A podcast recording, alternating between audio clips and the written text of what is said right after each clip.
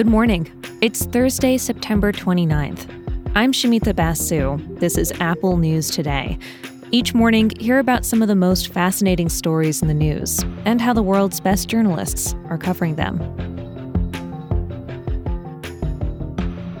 Hurricane Ian slammed into Florida as one of the most powerful storms ever to hit the U.S. It weakened to a tropical storm after it came ashore, but there's still strong wind and severe flooding. A boat carrying Cuban migrants sank near the Florida Keys. Some of the passengers were rescued. Close to two and a half million people in Florida were without power as of early this morning. ABC News spoke to a man in Fort Myers as floods swamped his street. It just keeps coming. There's boats floating by. Our car floated away. The neighbor's car. Uh oh, there goes a roof. Holy crap.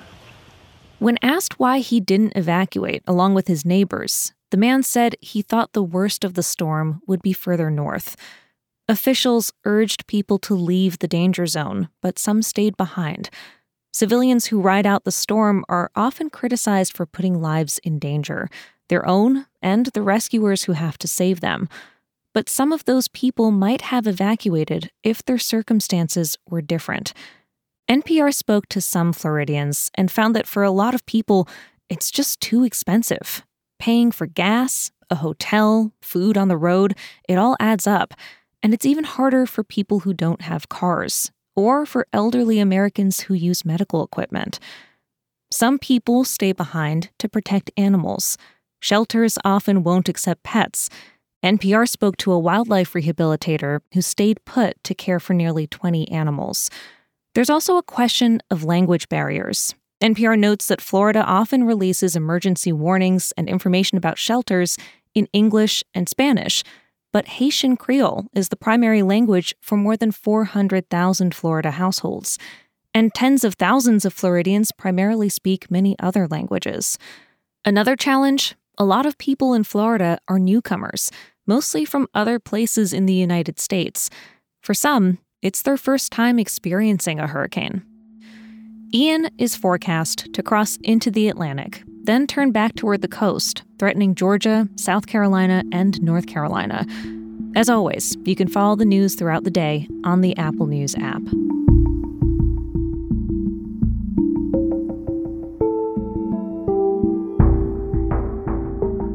Angola is one of the largest and most notorious maximum security prisons in the United States. Its official name is the Louisiana State Penitentiary. It holds more than 4,000 adults, and it has a reputation for violence. And now, several children at a juvenile detention facility will be temporarily transferred there.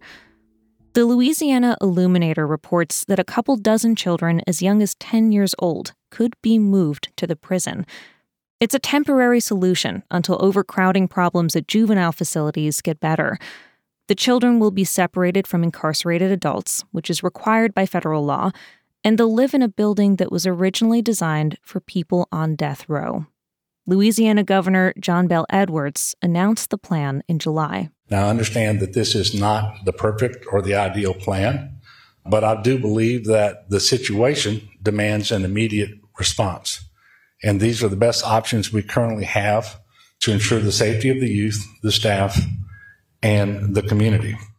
The Illuminator reports that over the past two years, incarcerated teens and children in Louisiana have repeatedly attacked each other and staff members. The state says the plan to move the juveniles who have attacked others to Angola will be safer. Civil rights groups sued Louisiana last month to try and block this plan, Attorneys argued that sending children to Angola would harm them and raise the risk they could die by suicide. NBC spoke to Rachel Gassert from the Louisiana Center for Children's Rights. It flies in the face of everything we know about keeping kids safe and providing the rehabilitation and education that kids are entitled to. But a federal judge ruled that the plan can move forward. In her ruling, she acknowledged that the setting alone would probably cause these children psychological trauma and harm. But she said the danger of keeping them in crowded juvenile facilities where they can harm themselves and others is intolerable.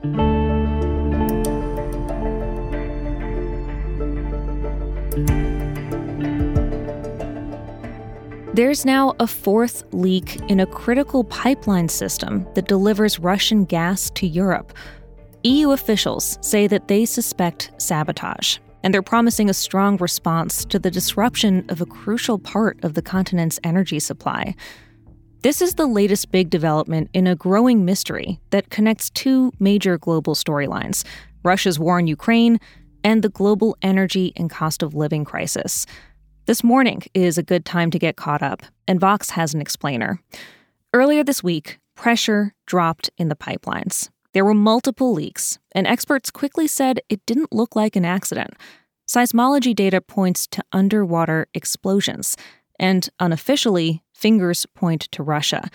It has a track record of using its energy supply as a weapon, recently against European countries, to try to get them to ease pressure over the war in Ukraine. And Russia likely has the gear and expertise to pull off a sabotage operation, which could have been done with divers or undersea drones. The Kremlin has denied the allegations. It's a reminder that Europe is on edge about energy as winter approaches. Before the war, Russian gas made up about 40% of its imported supply. Now it's down to about 9% as European countries have scrambled to find alternative sources. Energy price inflation is rampant. People are worried they won't be able to afford to heat their homes. It's not yet clear who did this to the gas pipes or why, but they have succeeded in sending a message a warning to Europe that their current energy crisis can get worse.